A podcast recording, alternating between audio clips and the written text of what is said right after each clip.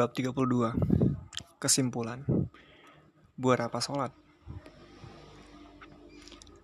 Sholat adalah ibadah yang mencakup tujuan dasar penciptaan manusia dan pengutusan Muhammad SAW sebagai Nabi dan Rasul. Mari kita lihat. Ada ayat-ayat dan hadis-hadis yang secara lugas menunjukkan hal ini. Pertama, dan tidak akan menciptakan jin dan manusia kecuali untuk menyembah Allah. Tampak dengan gamblang di sini bahwa salah satunya tujuan penciptaan manusia dan jin adalah membina hubungan rohani dengan Allah Subhanahu wa taala.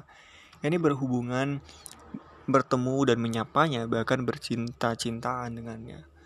Dalam kaitan ini di samping berbagai ayat Al-Qur'an yang mengandung makna yang sama, di sini saya akan mengutip sebuah hadis terkenal yang menunjukkan fungsi sholat sebagai ibadah yang menghubungkan manusia pelakunya dengan Allah Subhanahu wa taala.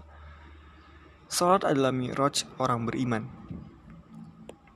Kita ketahui bahwa miraj adalah peristiwa pertemuan antara Muhammad SAW dan Allah Subhanahu Wa Taala. Nabi Musa pernah meminta untuk bertemu Allah.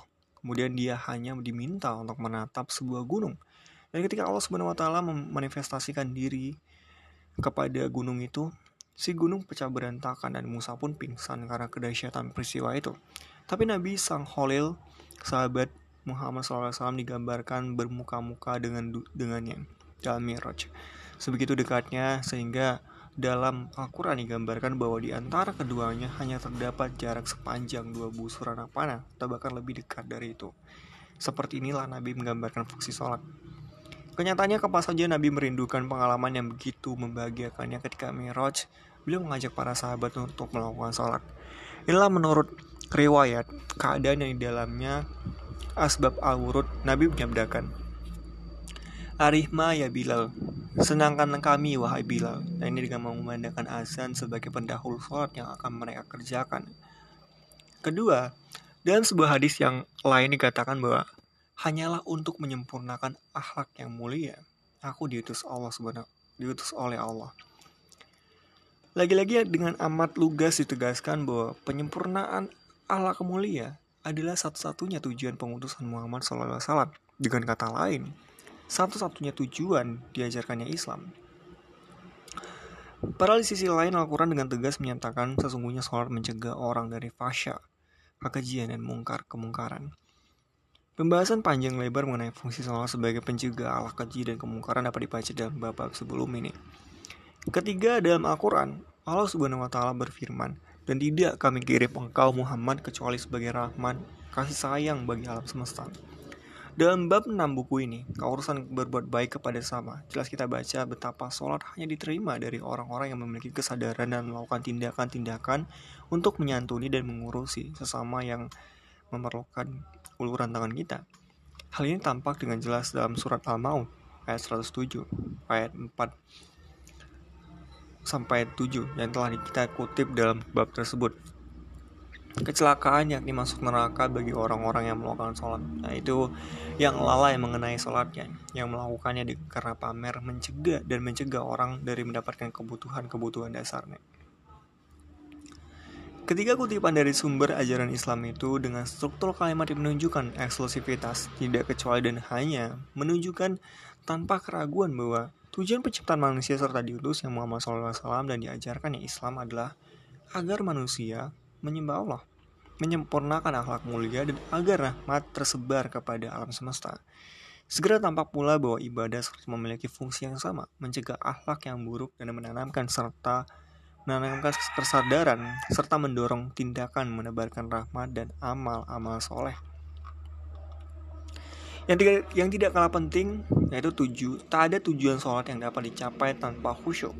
Karena bukan bukankah khusyuk berarti hadirnya hati. Sedangkan ketiga hal yang menjadi tujuan sholat itu secara langsung dan tidak bisa tidak terkait dengan hati berhubungan dan mendekat kepada Allah. Sang roh mutlak tentu hanya bisa dilakukan dengan hati yang bersifat rohani. Ahlak adalah persoalan kebersihan hati, sedangkan menebarkan kasih sayang sudah tentu adalah persoalan kelembutan hati. Inilah kiranya jawaban terhadap pertanyaan buat apa sholat. Mengapa sholat dianggap sebagai ibadah yang paling utama yang lebih utama daripada ibadah-ibadah yang lain? yakni sholat mengandung di dalamnya tujuan puncak penciptaan manusia serta pengurusan Muhammad SAW dan diajarkannya Islam. Di luar itu semua, Setelah kita lihat betapa sholat memiliki fungsi-fungsi praktis yang telah dapat memberikan manfaat-manfaat utama dalam kehidupan pelakunya. Ini sebagai sumber kebahagiaan dan ketenangan jiwa, kesehatan, pembinaan disiplin, dan peningkatan performance kerja serta penimbulan kreativitas. Maka masih dengan ini semua kita akan melalaikan fasilitas istimewa yang dianugerahkan dan diajarkan oleh Allah Subhanahu wa taala kepada kita. Allah alam.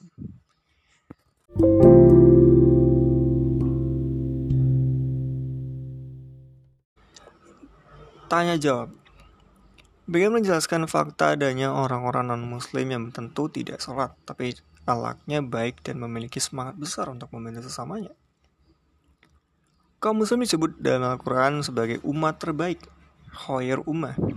Mereka disimpulkan bahwa dengan demikian kaum muslim memiliki kelebihan atas kaum lain. Soal dapat diduga ada salah satunya, tapi harus diingat bahwa kelebihan kaum muslim atas kaum-kaum lainnya adalah semata-mata terkait dengan sifatnya yang selalu berupaya menganjurkan kebaikan dan mencegah kemungkaran. Firmannya, kalian adalah umat terbaik yang diciptakan di tengah manusia karena kalian menganjurkan kebaikan dan mencegah kemungkaran. Quran Surat Ali Imran ayat 110 Dengan demikian tak termasuk umat terbaik meski sejarah lahir secara lahiriah muslim jika seorang tak menganjurkan kebaikan dan mencegah kemungkaran Demikian pula tak ada gunanya sholat jika sholat itu seperti telah dibahas sebelumnya tak mencegah pelakunya dari kekejian dan kemungkaran. Maka jika sholat dilakukan dengan benar, semestinya pelakunya akan memiliki akhlak dan kepedulian yang lebih baik lagi. Bahkan lebih baik daripada non-muslim yang berakhlak baik dan menyaingi sesamanya. Lagi pula di samping fungsi-fungsinya itu bukankah sholat masih memiliki berbagai manfaat lain? Jika sholat dilakukan dengan benar, seharusnya pelaku sholat akan memiliki kemungkinan lebih besar dalam hal pencapaian kebahagiaan, pencerahan, dan kreativitas, serta kesehatan. Selanjutnya, Apakah khusyuk berarti tidak ingat hal lain kecuali berkonsentrasi kepada Allah? Meski ada berbagai hadis dan asar yang di dalamnya Rasul, sahabat, dan para imam serta wali seperti lupa segalanya ketika sholat bukan tak ada riwayat bahwa Rasul dan yang lainnya tetap menyadari keadaan sekelilingnya ketika sholat. Contohnya adalah ketika Nabi memperpanjang sujud karena khawatir kedua cucunya yang sedang menunggangi punggung beliau terjatuh. Juga kisah Imam Ali yang menyediakan cincinnya ketika sholat. Kesimpulan yang bisa diambil adalah kekhusyukan tak masih berarti pelaku sholat lupa segala.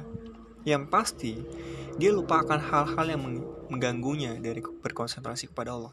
Yani hal-hal yang tidak baik, semisal keterik, keterikatan kepada nafsu duniawi, tapi tetap sadar akan hal-hal atau pekerjaan yang diridhoi Allah kiranya tak merusak kehusyukan salat. Begitu. Selanjutnya bagaimana menjelaskan keutamaan ibadah sholat dalam hubungannya dengan hadis Nabi SAW. Bertafakur sehari lebih baik daripada beribadah seribu tahun. Justru esensi sholat adalah bertafakur, yakni merenungkan dan menghayati Allah Subhanahu Wa Taala mengisi hati dengan kehadirannya hingga akhirnya ketakwaan kepadanya benar-benar tertanam di dalam hati. Tafakur yang terbaik adalah melakukan sholat, lengkap dengan berbagai pendahuluan dan amal, amal ikutannya. Atau setidaknya tafakur yang dilam, dilambari dengan kedisiplinan melakukan sholat adalah tafakur yang sempurna. Selanjutnya bagaimana cara mengatasi kemalasan dan kebosanan dalam melakukan ibadah sholat. Pertama, pelajari hakikat sholat serta ke luar biasa fungsi-fungsinya sebagaimana telah disimpulkan dalam bab kesimpulan sebelum ini. Kedua, pelajari manfaat-manfaat sholat sebagaimana telah dibahas dalam beberapa bab sebelum ini. Ketiga, sadarilah bahwa beribadah adalah sarana kita menyampaikan rasa syukur kepada Allah. Dalam hal ini, ambillah teladan Nabi. Diriwayatkan misalnya, suatu kali Bilal sholat subuh bersama Nabi dan mengingat beliau menangis dalam sholatnya, Bilal pun bertanya, Mengapa Anda menangis? Bukankah Anda telah terliputi dengan kasih sayang Allah Subhanahu wa taala? Inilah jawaban lugas beliau. Tidakkah selayaknya aku menjadi hamba yang bersyukur? Keempat, sadarilah bahwa jika kita tak bersyukur dan terus bermaksiat, membangkang kepadanya, Allah akan terpaksa mengambil langkah lain dalam mendidik kita. Ini menjatuhkan musibah. Dalam firmannya, jika engkau bersyukur, pasti aku akan menambahkan karunia aku kepadamu. Dan jika kamu mengingkari, sungguh azabku sangat pedih. Quran Surat Ibrahim ayat 7 Juga bukankah manusia adalah makhluk yang akan mendekat kepada Allah jika menghadapi musibah yang tidak bisa diatasinya. Sebuah firmannya, sesuai dengan firmannya, Sesungguhnya manusia itu lemah. Jika mendapatkan musibah, dia akan mendapatkan kepada Allah dengan rendah hati. Quran Surat Yunus ayat 12 Bukankah jauh lebih baik kita kita dapat mendekat kepadanya dalam keadaan kita bersyukur kepadanya dan mendapatkan tambahan karunia yang ketimbang dijatuhi bala ujian darinya. Akhirnya tak pernah putus asa untuk terus berusaha seperti pernah disebutkan sebelumnya. Juga khusyuk dalam sholat bukankah utusan bukan, bukanlah urusan mudah. Karena itu besar kemungkinan kita akan menghadapi kegagalan demi kegagalan. Tapi jika kita terus berusaha sambil terus berdoa kepada Allah, pasti akan menolong kita. Dan pasti kualitas kita serta disiplin kita dalam melakukannya akan terus meningkat sesuai dengan firman-Nya dan orang-orang yang bersungguh-sungguh di jalan kami, kami pasti akan menunjukkannya jalan-jalan kami. Keluar surat Al-Ankabut ayat 69.